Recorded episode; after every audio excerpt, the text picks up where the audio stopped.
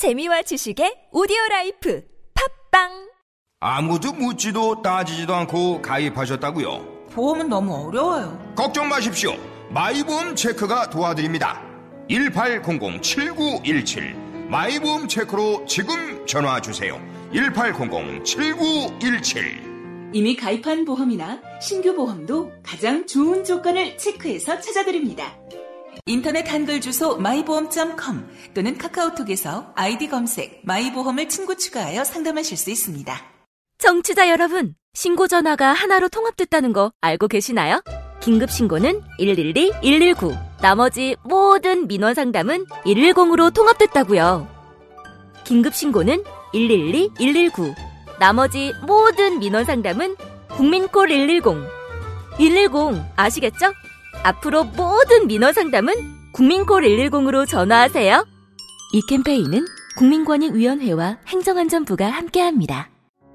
우리가 살아온 우토로 마을에는 태평양 전쟁 당시 군 비행장 건설을 위해 강제 동원된 조선인들의 아픈 역사가 있습니다. 역사는 더 오래 기억하는 사람들의 것. 역사는 결국 함께 기억할 때 완성됩니다. 우토로 평화기념관 건립을 위해 당신의 참여가 필요합니다. 기억할게 우토로 캠페인, 아름다운 재단.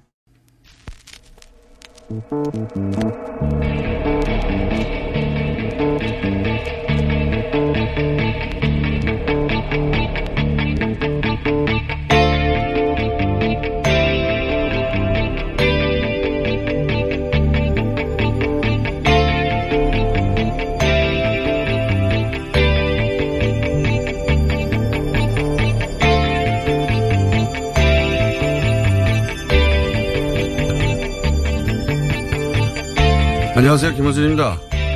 드루킹 특검이 김경수 지사 구속영장 청구에 대한 결론을 곧 낸다고 합니다. 이제 정말 막바지니까 솔직하게 얘기해 볼까요?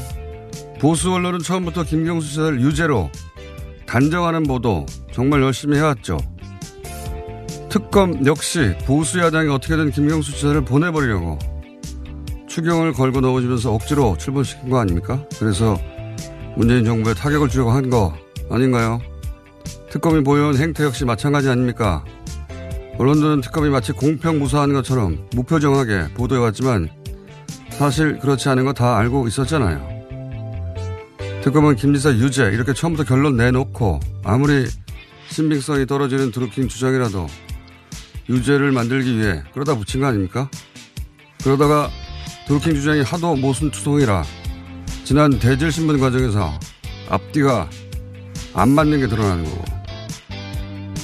하여 이번 특검에 대한 제 개인적 판단은 그렇습니다. 드루킹 특검. 정치적이어도 너무 정치적이다. 김어준 생각이었습니다.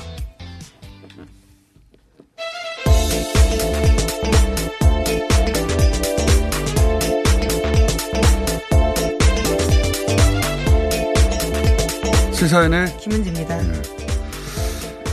어제에 이어서 제가 드루킹 주장의 신빙성 문제에 대해서 종합 보도를 하는 것이 없어서 잠시 후에 한 번 더 하겠습니다. 예. 드러나는 것만 봐도 판단이 어렵지 않은 사안이라. 자, 오늘 첫 번째 뉴스는 뭡니까? 네, 어제 열린 남북 고위급 회담에서 오는 9월 안에 평양에서 제3차 남북 정상회담을 열기로 합의했습니다. 남북이 채택한 공동 보도문을 보면요. 일정에 올라있는 남북 정상회담을 9월 안에 평양에서 가지기로 합의했다라는 겁니다. 또한 쌍방은 판문점 선언의 이행 상황을 점검하고 보다 적극적으로 실천해 나가기 위한 문제들을 진지하게 협의했다라는 건데요.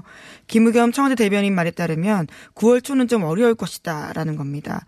현실적으로 9월 중순일 가능성이 높다라는 예측이 나오고 있는데요.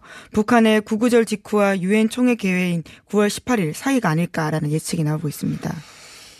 이게 이제 뭔가 시그널이 복합적으로 나오고 있습니다. 그러니까 어제 만나면 아마 일정이 나올 것이라고 했는데 일정이 안 나왔어요. 예. 일정이 안 나온 거는 그다지 좋은 신호가 아니다. 요 부분은 저희가 잠시 후에 정세현 장관과 함께 자세히 얘기는 나눠보겠는데 9월이 또 북한도 그렇고 일정이 너무 많아요. 예, 굉장히 외교 일정들이 복잡하게 또 돌아가고 있는 때입니다. 북한의 구구절이 있고 유엔 총회는 9월 18일 날 하고 그리고 유엔 총회 문재인 대통령 연설은 9월 27일이고 언제 합니까 이거? 네, 게다가 러시아 동방경제포럼이 9월 11일부터 13일까지인데요. 아직까지 두 정상이 참석하는 바는 결정된 바가 없지만 푸틴 대통령이 초청장을 보낸 바가 있습니다. 그러니까요. 9월 9일 그리고 9월 11일 13일까지는 러시아 동방경제포럼. 문재인 대통령하고 김정은 위원장 둘 다 초대를 했고 그리고 유엔총회 개최는 9월 18일. 아주 촘촘하게 있어요. 근데 거기다 추석 연휴까지도 끼어 있어서요. 굉장히 바쁜 일정들이 꽤 9월에 많습니다. 아, 도대체 언제 할지.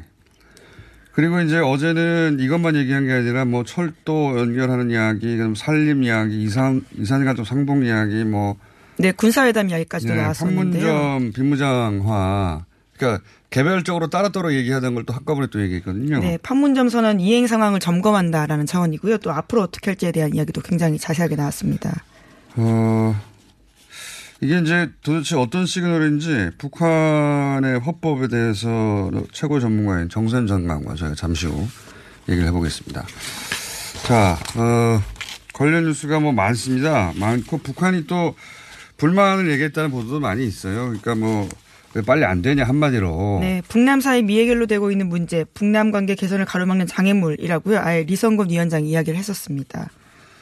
그러니까요. 그러니까 북한의 불만은 이거 이제 남북끼리 빨리빨리 해야 되는데 남쪽이 미국의 눈치를 보는 게 아니냐 너무. 실제로 국제사회에 제재가 있기 때문에 그거를 쉽게 뛰어넘기 어려운 상황이긴 합니다. 그러니까 북쪽은 이제 미국을 이때까지 그렇게만 상대해왔죠. 압박하고. 그러다가 잘 생각해 보시면 싱가포르 회담이 날아갈 뻔했잖아요. 근데 남쪽은 남쪽대로 또 오랜 세월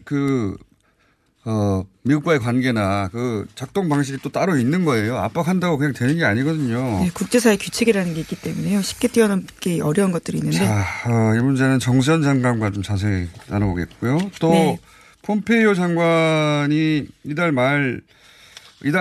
안으로는 평양을 또 간다고 하니까 아마 모든 게 다 연동돼서 돌아가겠죠. 네, 네. 오늘 아침 조선일보 보도인데요. 북미 협상에 정통한 서울의 외교 소식통을 인용해서요. 이같이 밝히고 있습니다.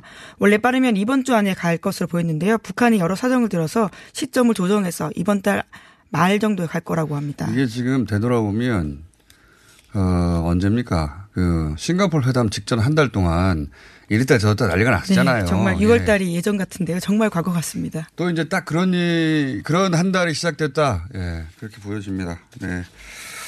자, 다음 사법농단 관련한 뉴스가 또 있더라고요 보니까. 예. 네, 어제도 홍일표 자유한국당 의원의 정치자금법 위반 사건 관련해서 양승태 대법원이 이것을 봐준 게 아니냐라는 문건이 나왔다라고 전해드린 바가 있는데요. 관련해서 홍 의원에 대해서 기소에서 1심 선고까지 1년 5개월이나 걸렸는데 이 역시 양승태 대법원에서 개입한 게 아니냐라는 의구심이 커지고 있다고요. 오늘 아침 한겨레신문이 전하고 있습니다. 그러니까요. 그러니까 기소 자체 원래 이제 성화법 같은 경우는 6개월 이내에 6개월입니까? 3개월입니까? 3개월 이내에 기소하고 6개월 이내 판결하고 뭐 그게 있어요. 네, 아무래도 앞으로 어떻게 의정활동을 하느냐에 대한 문제가 있기 때문에 네. 빨리빨리 처리하는 게 맞습니다. 원칙적으로. 그런데 기소를 거의 1년 만에 하고 또 선고를 1년 5개월. 예. 네, 그래서 이번 달 16일 그러니까 며칠 후면요. 이제 겨우 1심 선고가 나오는 상황이라고 하는데요.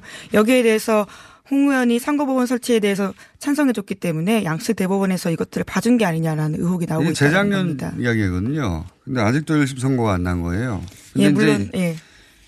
이거에 관해서 문건이 나온 거죠. 문건에 어제도 얘기했지만 법원행정처가 굉장히 자세한 전략들을 전하고 있습니다. 대신 전략을 세워준 거 아닙니까? 예, 입금된 돈이 사무실 비용으로 쓰였다면 홍 의원에게 불리할 수 있지만 의원실 직원들이 주고받은 돈으로 보일 수 있도록 해야 된다라는 식으로 아예 제안까지 하고 있는 건데요. 이게 완전 법원 브로커지 사법행정처가 아니라.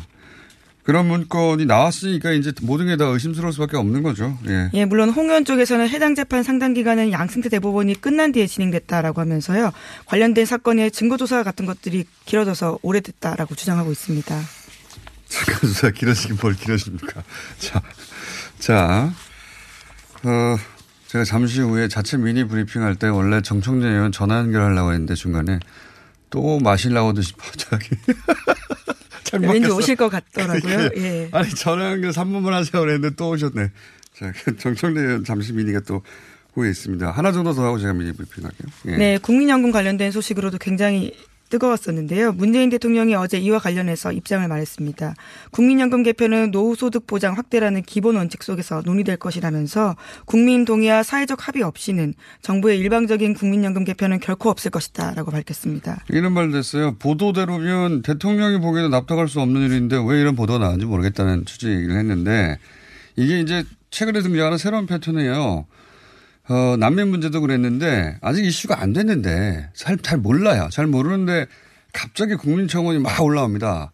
그러면 그걸 보수를 받았어요. 난리가 났다고.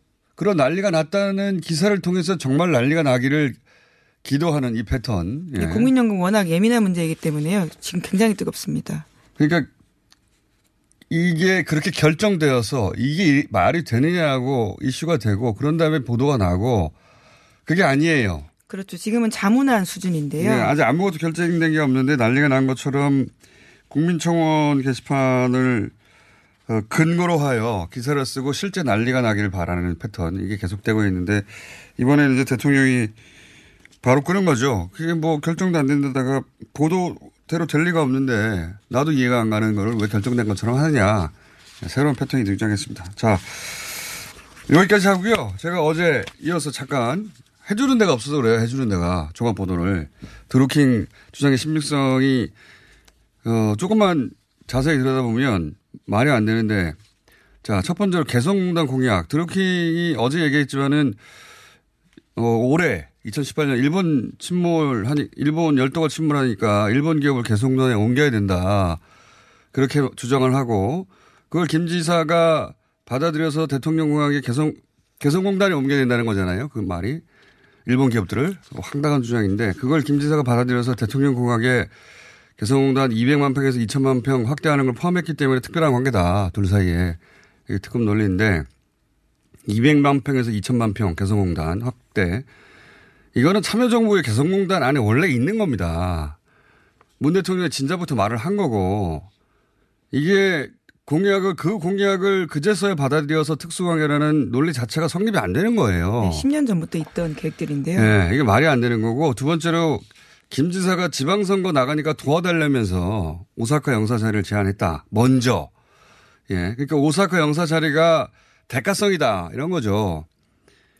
이게 두 가지 점에서 말이 안 되는 게 우선 어제도 얘기했지만 대질신문 과정에서 드루킹 자신이 작성한 문건 작년 12월에 작성된 본인이 직접 사건도 터지기 전에 거기 보면 자신이 김 지사에게 먼저 제안했다고 써 있어요. 그러니까 자신이 작성한 문건과도 안 맞는 거고 드루킹 자신이. 두 번째로 드루킹 주장으로는 김 지사가 지방선거 때 도와달라 했다는 거 아닙니까? 그게 작년 3월이에요. 도와달라고 했던 게. 그때는 3월은 촛불 탄핵 이럴 때입니다. 아직 민주당 대선 후보 경선도 치르기 전이에요. 그 당시를 돌아보면 말이 안 되는 겁니다. 대선 캠프는 그리고 이게 이제 하루하루가 당일 벌어진 거 처리하느라고 제정신이 아니거든요. 대선 캠프라는 게. 그 시점에 한가하게 1년 3개월 후에 지방선거를 도와준다. 고 말을 해달라. 그러면 내가 오사카 영사 자리를 줄게. 이게 말이 됩니까? 여의도에 가서 아무나 붙잡고 물어보세요. 이게 말이 되는지. 대선 캠프가 지금 대선 후보도 결정하기 전이에요. 그때는. 네. 그랬죠. 민주당 내에서도. 그런데 이제 불러가지고 1년 3개월 후에 오사카 양사자를 약속하면서 도와달라. 이게 말이 안 되는 겁니다. 더구나 김 지사는 지방선거 출마 의사가 그때 없었어요. 여러분 모두 됐는데 이게 구체적으로 얘기하면 작년 하반기부터 경남 지역 인사들과 누가 경남 도지사로 좋은지 김 지사 본인이 주도해서 논의를 합니다. 그러다가 결국 박원순 시장에게 제안을 하죠. 이게 그렇게 많이 안 알려졌는데 박원순 시장에게 경남 도지사에 나와달라고 김경수 지사가 당신 의원이죠. 제안을 해요. 이것도 몰래 한 것도 아니고 제가 김 지사한테 직접 구체적으로 확인한 건데 추석 직후에 김 지사가 박원순 시장실에 방문을 해요. 그래서 박 시장에게 서울 삼선 하지 말고 경남 도지사로 나와달라고 요청을 합니다. 자신이 나갈 뜻이 없었던 거예요. 그런데 그보다 훨씬 전에 작년 3개월에 오사카 영사를 줄 테니까 도와다오. 이 코미디 같은 주장이고요. 세 번째로 이게 말이 안 되니까 이건 너무나 이게 보도도 됐거든요. 박원순 시장한테 경남도시사 자리를 김경수 지사가 제안을 했다. 의원 시절에 작년 추석 그리고 올해 3월이나 돼서 이제 김경수 지사가 출마를 결심하게 된다. 뭐 이런 거 다 보도가 됐단 말이죠. 그래서 특검이 최근에 새로 제기한 논리가 뭐냐면 김 지사 자신이 아니라 지방선거에서 김 지사가 지지하는 후보를 도와달라. 네, 어제 SBS 단독 보도로 나왔던 기억이 나는데요. 그러니까 자신이 이제 앞뒤가 안 맞으니까 김 지사가 지지하는 후보를 지방선거에서 도와달라고 이런 식으로 했다는 거예요. 그럴듯해 보이잖아요. 조금만 구체적으로 생각하면 말이 안 되는 겁니다. 이게 내가 미는 후보를 도와달라. 이 말의 전제는 김 지사가 미는 후보와 밀지 않는 후보가 있다는 거예요. 그래야 미는 후보를 도와달라고 따로 말하죠. 근데 지방선거에 민주당 후보가 둘이 나갑니까? 한 지역에서 민주당 후보가 둘이 경쟁을 합니까? 이게 지방선거에서 민주당을 도와달라 그랬다면 또 모르겠어요. 근데 자기가 미는 후보로 도와달라. 이건 생각해보면 말이 안 되는 거예요. 민주당 후보만 나가는 거죠. 민주당 후보 한 명만 나가는 거죠. 지방선거에서 야당이랑 싸우고. 그러면서 특검이 김 지사 소환해서 드루킹이 김 지사를 만나고 그리고 김 지사가 했던 말이라면서 경공모 대화방에 올린 내용이 있어요. 그러니까 김 지사가 드루킹에 이렇게 말했다며 드루킹 자신이 경공모 대화방에 올린 내용을 특검이 제시를 합니다. 드루킹의 경공모 회원방에 올린 드루킹 자신의 대화방 말이죠. 근데 여기서 뭐가 나왔냐면 이건 정말 황당한 내용인데 경기도 지사 선거에서 결선 제도를 도입하게 되면 1위 이재명, 2위 남경필, 3위 전해철이 되면 3위 표를 모아서 2위에 몰아줘서 남경필이 당선되도록 하자. 이렇게 김 지사가 말했다는 겁니다. 이게 말이 됩니까? 이게 김 지사가 민우 후보를 도와달라는 예예요. 이게 특검이 제시한. 이렇게 김 지사가 진짜로 말했다고 특검이 믿는다는 것도 말도 안 되는 것이고 이걸 제시한다는 것도 말이 안 되는 거예요. 남경필을 당선시키자 말을 했다가도 황당하고 결선 투표제가 도입이 설사 된다고 해도 이렇게 되려면 민주당에서 이재명, 전해철 두 사람이 경기도지사 후보로 띄워야 되는 겁니다. 그냥 1, 2, 3위가 나오는 거죠. 우리나라 선거제도상 성립이 안 되는 거예요. 기본부터. 이걸 특검이 소환해서 김 지사에 제시해서 당신이 이런 말 하지 않았냐고. 드루킹이 대화방에 이런 말을 했는데 이런 황당무계한 내용을 보면 이거는 거짓말을 하는구나 생각을 해야 되는데 이걸 제시를 했다는 겁니다. 말도 안 되는 거죠. 예, 이렇게 이걸 보면 드루킹이 거짓말하네. 김 지사가 이런 말 선거 제도상 성립도 안 되는 것이고요. 이런 거를 뻔히 알면서 김 지사를 구속영장 계속 치겠다고 몰아가는 거고 어제 김 지사가 아니라 김 지사가 지지하는 후보를 도와달라고 했다는 식으로 또 나오는 거 아닙니까? 특검의 언론 플레이 방식도 그래요. 피의 사실을 언론에 그동안 흘린 거는 기자들이 취재를 열심히 했다. 이렇게 쳐주죠. 예. 이게 한 번밖에 기회가 없기 때문에 제가 그냥 여기까지 하겠습니다. 근데 2차 소환 앞서서 김 지사가 포토라인을 피하게 해달라고 했다고 특검에서 브리핑한 적이 있어요. 김 지사가 언론을 피한다는 인상을 주죠. 이런 브리핑이 나오면. 이거 김 지사 쪽에 확인을 했는데 완전 사실무근이에요. 예. 그러니까 피의 사실을 흘리는 것과는 완전히 다른 언론 플레이죠. 있지도 않은 사실을 가지고 특검이 브리핑을 했어요. 이거 말고 또 많은데 시간이 부족하다고 자꾸 밖에서 사인을 하네요. 예. 다른 것을 하는 종합적으로 정리해 주는 것이 없어서 제가 얘기하다 보니 또 흥분을 했네요. 예.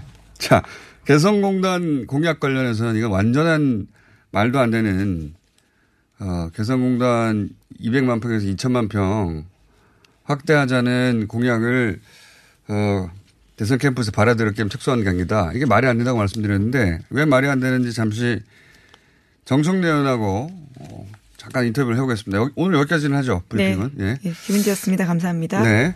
바로 정청래 의원 굳이 또 나오셔가지고 빨리 앉으십시오. 빨리 끝내야 되니까. 네. 자. 굳이 나오실 것까지 없었습니까? 짧은 내용인데. 아니, 1시간 전부터 이 근처에서 계속 운동하고 있었어요. 네. 참고로 집이 요 앞에 3분 거리이기 때문에 전화한다 그러면 갑자기 걸어오는 경우가 아침에. 네. 자, 개성공단 200만 평을 2천만 평으로 확대한 것을 받아들였기 때문에 문재인 캠프가 이게 드루킹과 김 지사가 특별한 관계다라는 걸 보여주는 거다라는 식의 보도가 있었지 않습니까? 이게 왜 말이 안 되는지. 이게 원래요. 예. 2002년도에 예. 현대아산에서 북한에게 2천만 평 토지 이용권, 사업 개발권 이것을 5억 달러. 예. 지금으로 치면 한 6천억 정도 네. 이미 샀어요. 네. 그러니까 김대중 전 대통령과 당시 김정일 위원장이 그때 계약을 그렇게 했다는 거죠. 그러니까 김정일 국방위원장과 정주영 명예회장이 네. 이제 계약서 쓸 때. 아, 정주영 명예회장이. 네, 오고 왔던 대화 내용이 뭐냐면 네. 이거 2천만 평이 어떻게 되냐면 800만 평이 공장. 네. 그리고 1200만 평이 배후도시. 네. 2천만 평을 개발하고 30만 명 노동자가 일을 하게 돼 있어요. 그게 3단계까지 되면. 그게 몇 년도입니까? 그게 이제 2000년 이제 그 사업 계약서를 이제 딸 때 그때 오갔던 대화인데 네. 그러니까 정주영 명예회장이 이렇게 물어봐요. 개성시 개풍군 출퇴근이 가능한 인구를 다 합쳐도 30만이 안 되는데 어떻게 이게 30만 노동자를 충당하려고 하느냐. 그러니까 김정일 위원장이 너털 웃음을 웃으면서 하는 얘기가 있어요. 그거 매우 간단합니다. 인민군대 옷 벗겨서 넣으면 됩니다. 이렇게 얘기해요. 근데 개성공단이 폐쇄될 때 1단계도 완성이 안 된 상태였고 5만 6천 명 노동자가 일할 때였거든요. 네. 그래서 원래 처음에 5억 달러로 그 2천만 평은 토지 이용권 50년 네. 사업권을 이미 땄고 네. 그래서 2천만 평 개발한다는 것은 1단계, 2단계, 3단계예요. 아, 그러니까 2천만 평 이야기는 이미 2000년에 있었고. 아, 이미 계약서 쓸 때 다 돼 있었던 거예요. 2천만 평. 그러니까 이게 드루킹이 갑자기 2천만 평으로 확대하라고 주장해서 그게 공약이 들어갔다는 게 아니라는 거지 않습니까? 그렇습니다. 그래서 처음에 620만 평 개발하기로 하고 1단계를 하고요. 그리고 14선언 노무현 대통령 김정일 국방위원장 정상회담할 때 이미 2단계를 또 착수하자 이런 내용이 다 있어요. 네. 그래서 이것은 모르는 사람 빼고는 다 알았던 내용입니다. 모르는 사람 빼고는 다 알았던. 네. 참여정부 때도 개성공단 3단계 계획에 이미 그 포함돼 있었던 거고요. 아니 그럼요. 그 DJ 정부 때도 지금 말씀대로 이미 2천만 평이 계약 당시에 네. 예, 계약 내용에 들어있었던 것이고. 네, 그렇습니다. 그러니까 이거는 마치 뭐하고 똑같냐면 NLL 대화라고 있지 않습니까? 네. NLL 포기한다. 이 내용이 없잖아요. 있다고 네. 주장하는 거하고 똑같은 거고 원래 있던 거를 이번에 반대로 없던 것처럼 해서 드루킹 때문에 이것을 뭐 공략하게 됐다. 네. 이거는 말도 안 되는 얘기입니다. 말도 안 되는 얘기죠. 네, 그럼요. 요 짧은 얘기를 그래서 3분만 전화 통화를 하자고 그랬는데 왜 직접 또 나오셨어요? 하여튼 제가 또 정세현 장관님 제 팬이거든요. 그래서 저희 집 주변에 오신다는데 또 제가 인사드리려고 왔죠. 의원님? 아, 그리고 드루킹 네. 얘기 한마디 더 하고 싶은데 저도 김경수 지사하고 통화를 했었거든요. 네. 근데 100만 원 오고 왔다는 거 있잖아요. 네. 이걸로 피자를 쐈다는 거예요. 처음. 그건 제가 어제 다 브리핑 했는데. 아, 그랬어요? 사실관계가 완전히 다른. 말이 안 되는 거죠, 지금. 말이 안 되는 겁니다. 네. 아니, 그거는 이미 경찰 조사에서 종찰 조사 과정에서 이런 게 있었죠. 이거는 이제 의원님하고 제가 대화를 나누면 안 되는 겁니다. 아, 그래요? 예. 네. 의원님은 하여튼 결론적으로 제가 말씀드리면 자당 소속 예, 도지사 관련인 네버 특검. 특검을 특검하라. 여기까지 하겠습니다. 네, 고맙습니다. 네. 정청래 의원이었습니다. 이거 차량용 핸드폰 거치대야? 응, 조인트라고 투힘에서 새로 나왔는데 얼마나 편한지 몰라. 동생은 인터넷 강의 볼 때 태블릿 거치대로 쓰고 우리 엄마는 요리할 때 레시피 보는 용도로 쓰기도 해. 조인트라고? 응, 우리 아빠는 골프 스윙 연습할 때도 셀카 거치대로 쓰시던걸? 그러면 나도 헬스 할 때 셀카 거치대로 쓸 수 있겠네. 1, 2, 3 할 때 투, 힘 세다 할 때 힘, 투, 힘. 네이버에 투힘을 검색해보세요. 납득이 안 돼, 납득이. 왜, 막, 응? 그냥 먹지? 좋아? 묻지도 따지지도 않고 섭취하는 유산균과의 이별 선언. 미궁 유산균 사랑! 너를 위한 헌정 유산균, 나를 위한 적중 유산균. 매일매일 너에게, 빵빵한 너에게, 민감한 너에게, 약해진 너에게. 유산균 사랑 4종 출시. 지금 검색창에 미국 유산균 사랑을 검색하세요. 요즘 번역 어디다 맡기지? 번역협동조합이 있잖아. 그럼 통역은? 번역협동조합이 있잖아. 눈에 확 들어오는 번역, 귀에 쏙 들어오는 통역. 번역과 통역은 번역협동조합에 맡겨주세요. 세상 모든 사람과 소통하다. 서울시 사회적 경제 우수기업 번역협동조합. 문의 02388-0003.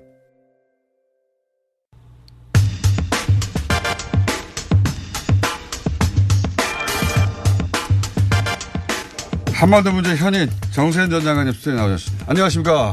네.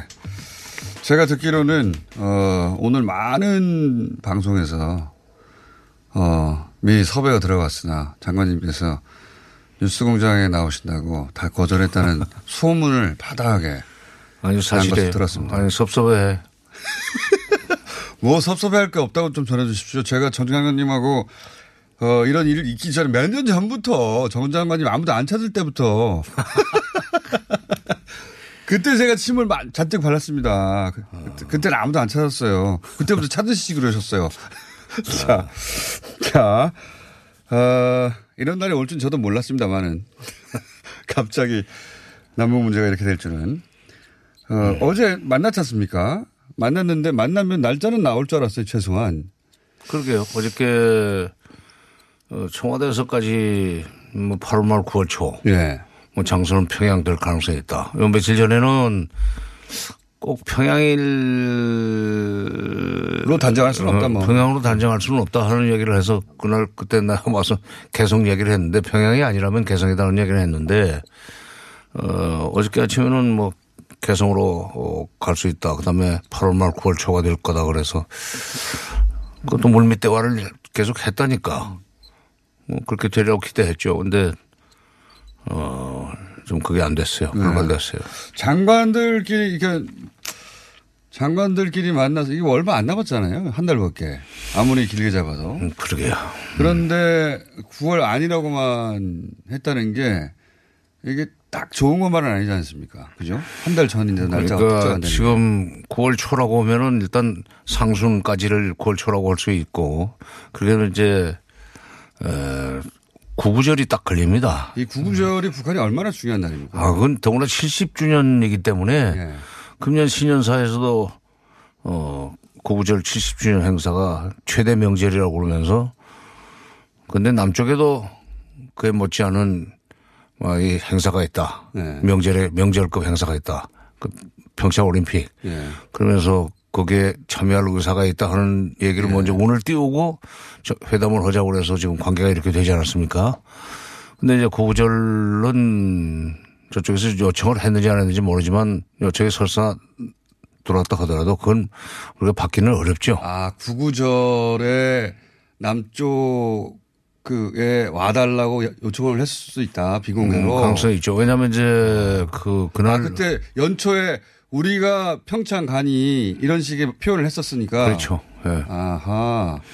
그런데 거기는 갈 수 없고 그러면 이제 10일로 넘어가야 돼요. 10일 이후. 그런데 마침 11일부터 블라디보스톡에서 동방경제회의라는 게 열리는데 이게 관계가 남북관계 북미관계가 이렇게 빨리 돌아가니까 시진핑 주석은 김정은 위원장하고 세 번이나 정상회담을 하지 않았어요. 예. 그런 걸 지켜보면서 푸틴 러시아 대통령이 9월에 김정은 위원장의 방중을 초청했단 말이에요. 아마도 방로를. 9월 11일 날 네. 방로죠. 네.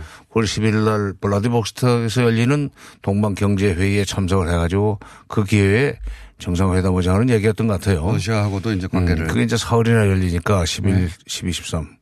또 그날은 또 빼야 될 거고 이러면 14, 15, 16 이렇게 되는데 네.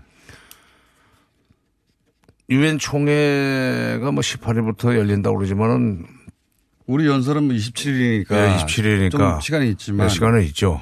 근데 그게 이제 끼키버 열흘밖에 안 되거든요. 그렇죠. 되면. 최대. 뭐 이러는 게 남북 정상회담 길어야 2박 3일이기 때문에 네. 그 안에 그 시간 잡으면 되긴 되죠. 근데 행사가 그렇게 말씀하신 대로 따지면 그냥 연이어서 있습니다. 굉장히 국제적인 행사가. 그렇죠. 근데 문제는 지금 날짜가 뒤로 미뤄진 데는 아, 그런 문제만 있는 게 아니고 단순히 일정뿐만이 아니다. 어저께 대표단을 그 명단을 그저께 발표가 되지 않았어요? 잠깐만요, 장관님. 예. 구구절이 그 정도 큰 행사면 시진핑 주석은 어떻게 됩니까? 그 초청했을 거예요. 그러면은 시진핑 주석도 한번 오기로 했기 때문에. 그럼 최초의 방북이지 않습니까? 또. 최초의 방북이죠. 그러면 그것도 엄청 큰 행사가 되겠네요. 북한으로는 대대적인 행사죠. 그러면 남쪽을 초대했을 가능성도 있네요. 가능성이 있다고 봐야죠. 평창 때 우리 갔으니 이번에 남쪽에서 와달라 이런 요청을 했을 수도 있겠군요. 글쎄 이제 그게 우리한테는 참 곤혹스러운 일이었을 거예요. 그래서 날짜를 뒤로 미룬 것 같은데. 거기 갈 수는 없는 겁니까?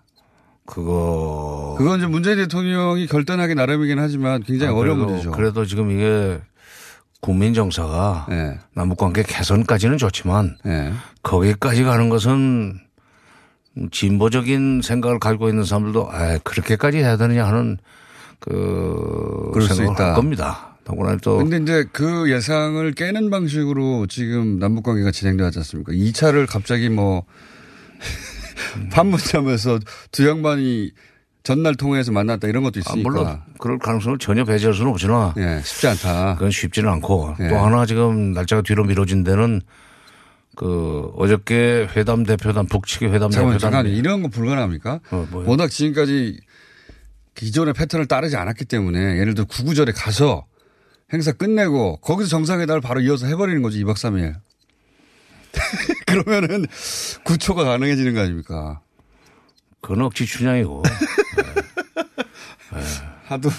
하도 상상하지 않았던 일들이 벌어지니까. 근데 그 회담을 끝나고 돌아가면서 그랬다고 그러는 것 같은데 좀 관계 개선에 장애물을 제거해야만 된다는 얘기를 하고 돌아갔단 말이에요. 북한이. 예, 취지를 말을 했더라고요. 그거는 지금 이번 회담 대표단 면모를 보면은 리성곤 위원장이 당연히 와야 될 사람이고 그 밑에 박용일 민화협 부위원, 조평통 부위원장도 뭐 우리 통일부 차관격이니까 그건 둘이 짝이 맞고 나머지 우리 쪽은 청와대 그 안보실 2차장이 나가고 그다음에 그 총리실에 심의관이 나갔는데 그게 다 정무형입니다. 예, 정무. 예. 정상회담 준비하자는 거죠. 예. 그런데 북쪽 대표단은 철도성 부상, 그다음에 환경성 부상. 그다음에 민경협 부위원장 그날 그 면모를 보고 이 사람들이 지금 철도도로 연결 및 현대화 약속을 해놓고 왜 이렇게 빨리 안 되냐 진전이 안 되느냐 산림 나무 주기로 해놓고 빨리 안 되냐 따지러 오는 사람들 같고 민경협 부위원장은 개성공단이나 개성공단하고 금강산 관광 이거 뭐 유엔 제재 핑계대고 자꾸 미적거리는데 이런 식으로 계속 할 거냐 하는. 일종의 항의 사절로 난 봤어요. 그러면은 인적 구성이 어저께 상당히 그냥 말이 처음부터 쉽게 나가지는 않고 조금 옥신각신했을 것 같습니다. 그 진지한 대화를 했다고 그런 대목이 자기네가 하고 싶은 얘기를 다 털어놨다는 얘기인데 그렇습니까? 솔직한 대화했다면 고함지르고 싸웠다는 얘기고. 근데 원래 그래요? 뭐 그런 표현을 쓰죠. 근데 그렇게 돌려서 표현하지.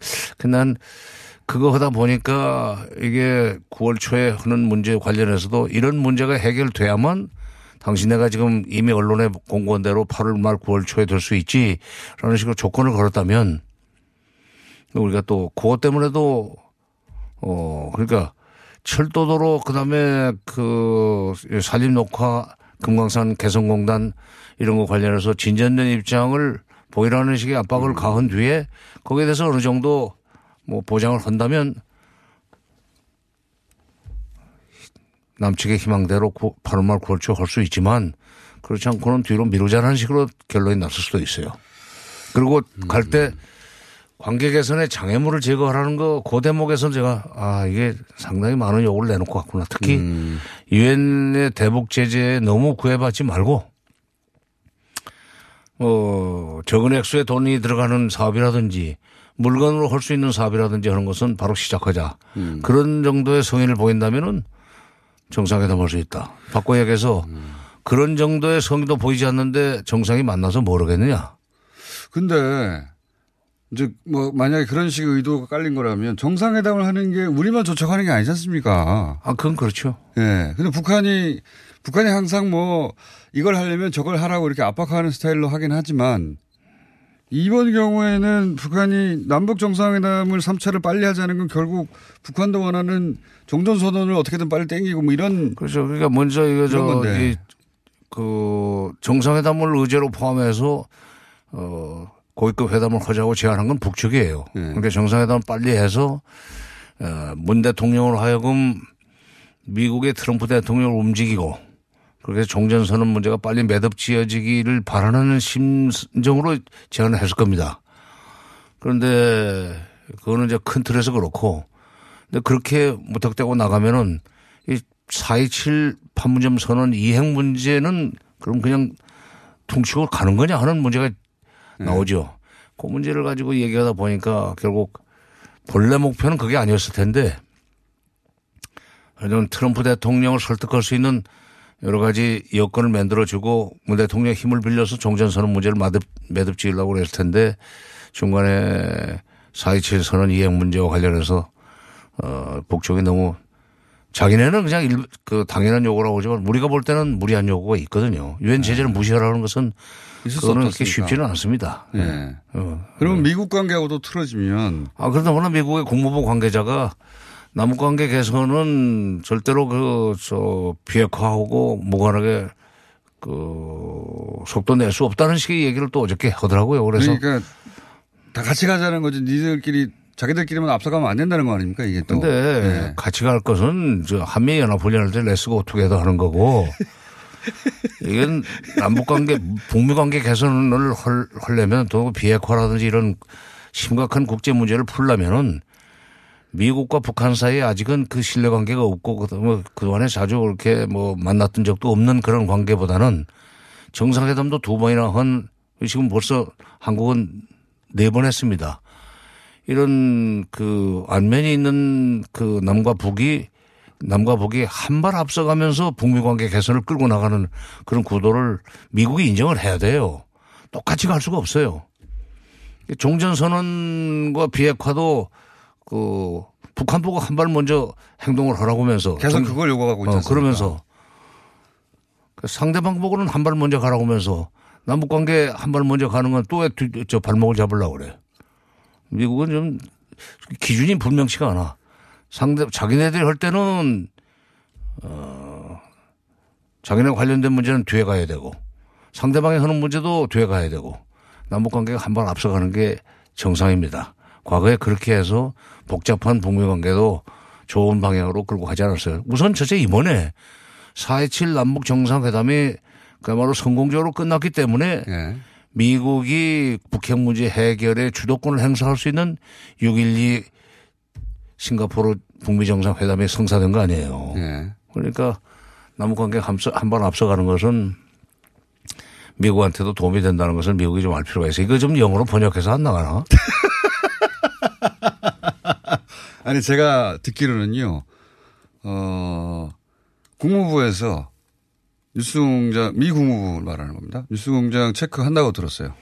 아 거기 뭐 그 한국말 잘하는 사람들이 있으니까 네, 그 리포트 한다고 저는 들었습니다. 아니 그러니까 이거 그렇다면 내가 분명히 한번 다시 얘기해야 되는데 영어로 번역하기 쉽게 말씀해 주세요. 그래서 북미 관계와 남북 관계가 항상 이렇게 똑같은 그 보폭, 똑같은 속도로 가야 되는 건 아니다.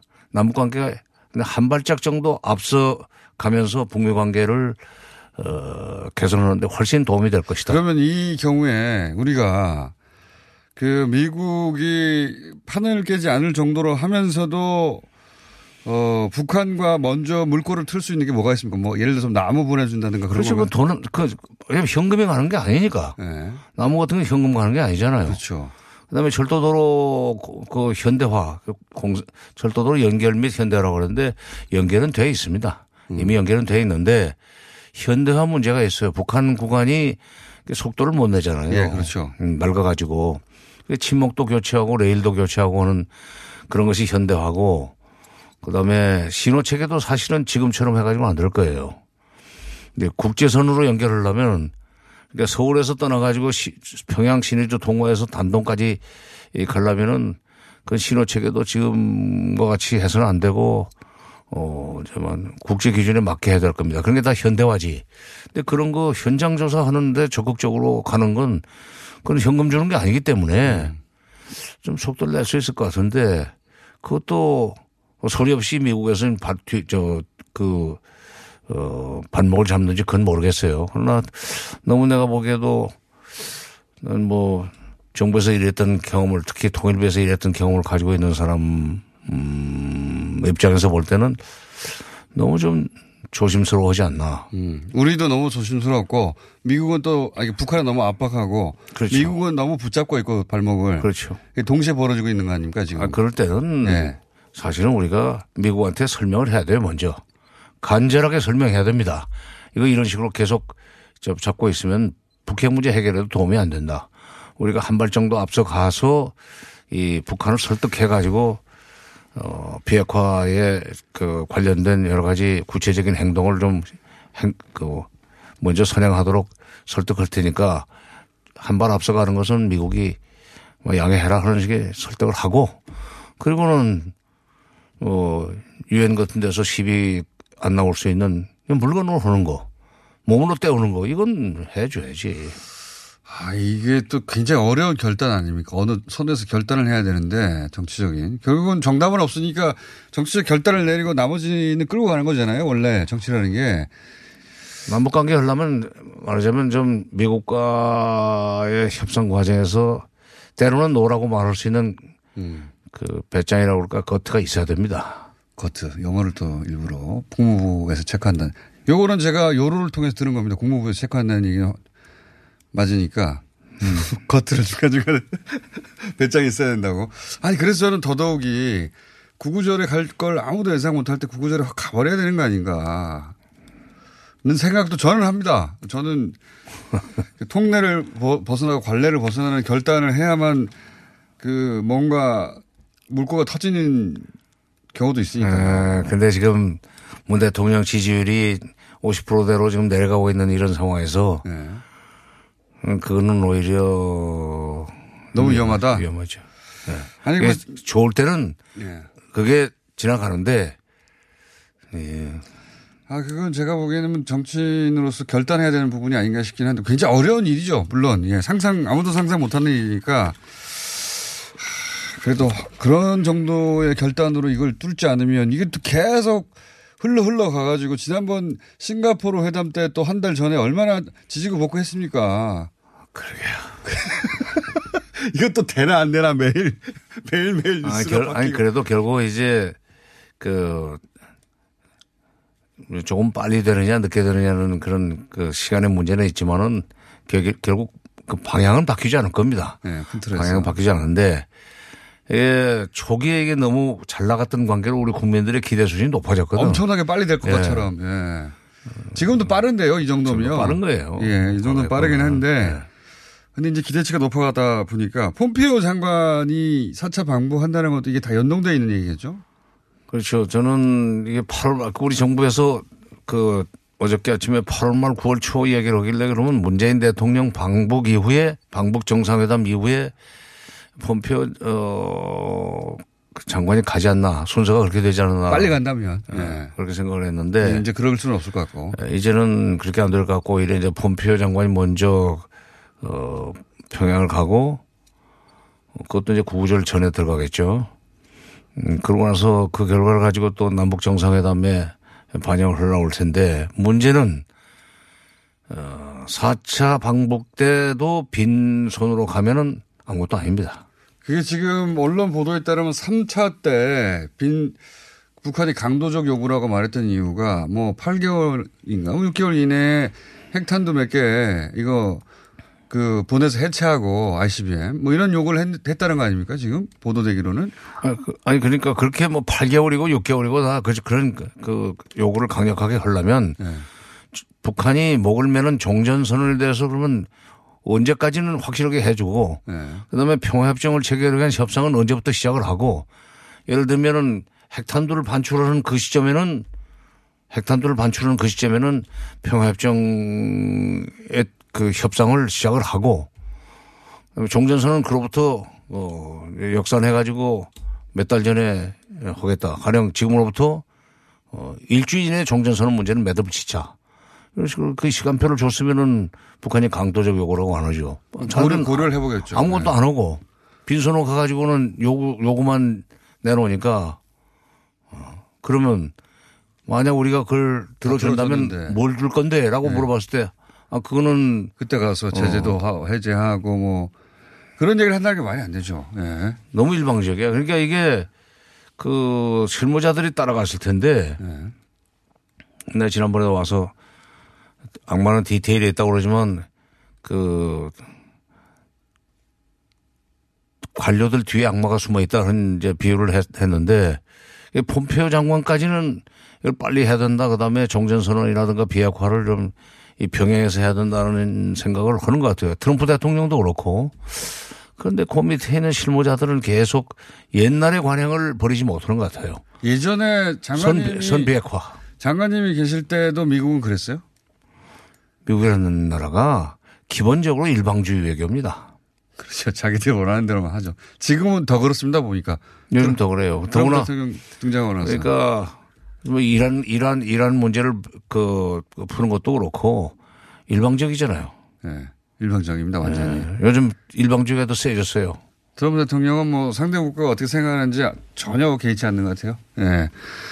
오히려 북한 문제에 있어서 그나마 북한의 의중을 이 정도면 트럼프 대통령이 다른 나라 하는 거하고는 다르게 굉장히 고려해 주는 정도입니다. 지금 말로라도 최소한. 그렇지 않습니까? 아니 친미요 친북이요. 전 친남입니다. 어떻게든 잘 되게 친한반도라고 해드릴게요. 그러니까 트럼프 대통령이 지금 다른 나라에 쓰는 워딩과 북한에 쓰는 워딩을 보면 그 부드러운 워딩은 북한한테밖에 안 써요. 굉장히 예외적인 거예요, 진짜. 그건 뭐 그나마 다행이죠. 예, 그나마 그게 가장 다행이고 지금 저희가 기대는 유일한 희망의 근거이기도 하지 않습니까? 글쎄 트럼프 대통령을 우리 국민들이 처음에는 다들 이상하게 생각하고 불안해했는데 지금도 이상하긴 합니다. 네, 이상한 대통령이긴 합니다. 그래도 4월 1일 날 지금 8월 1일 날 친서받고 바로 4일 날 답장 보내면서 폼페이오 장관이 곧 갈 거다 그러는 그 답장도 보내고 하는 거 보면 뭐 앞으로도 좀 기대해 볼 만한데 문제는 좀 곧 갈 거라고는 폼페이오 장관한테 어떤 카드를 들려 보내느냐. 그게 최소한 미국 쪽 일정표가 나와 있다는 거죠. 그렇죠. 구체적인. 네. 종전선언에 그러니까 누구를 참여시키냐 하는 것도 포함해서 그러니까 시간과 또 종전선언의 주체. 네. 핵심은 중국인 것 같은데 중국을 넣느냐 마느냐 하는 문제.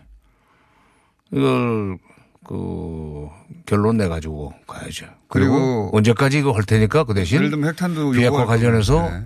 그 일정표를 내라. 그러니까 좀 사실 또 그 북한이 자기네 할 거 다 했다고 그러지만은 핵배기장, 핵실험장 파괴나 미사일 발사 그 엔진 시험장 이런 거 해체하는 것은 사실 앞으로 그런 일을 하지 않겠다는 솔직히 미래 핵을 포기하는 거고 네. 현재 가지고 있는 핵물질이나 핵무기를 어떻게 할 것이다라는 얘기는 아직 안 오고 있어요. 거기까지는 안 갔죠. 미국은 지금 그거에 대해서 불만이에요. 네. 그때 그걸 받아내려면 미국 일정표를 들고 들어가라. 그렇지. 네. 오늘 여기까지 하겠습니다. 정세현 전 장관이었습니다. 감사합니다. 네.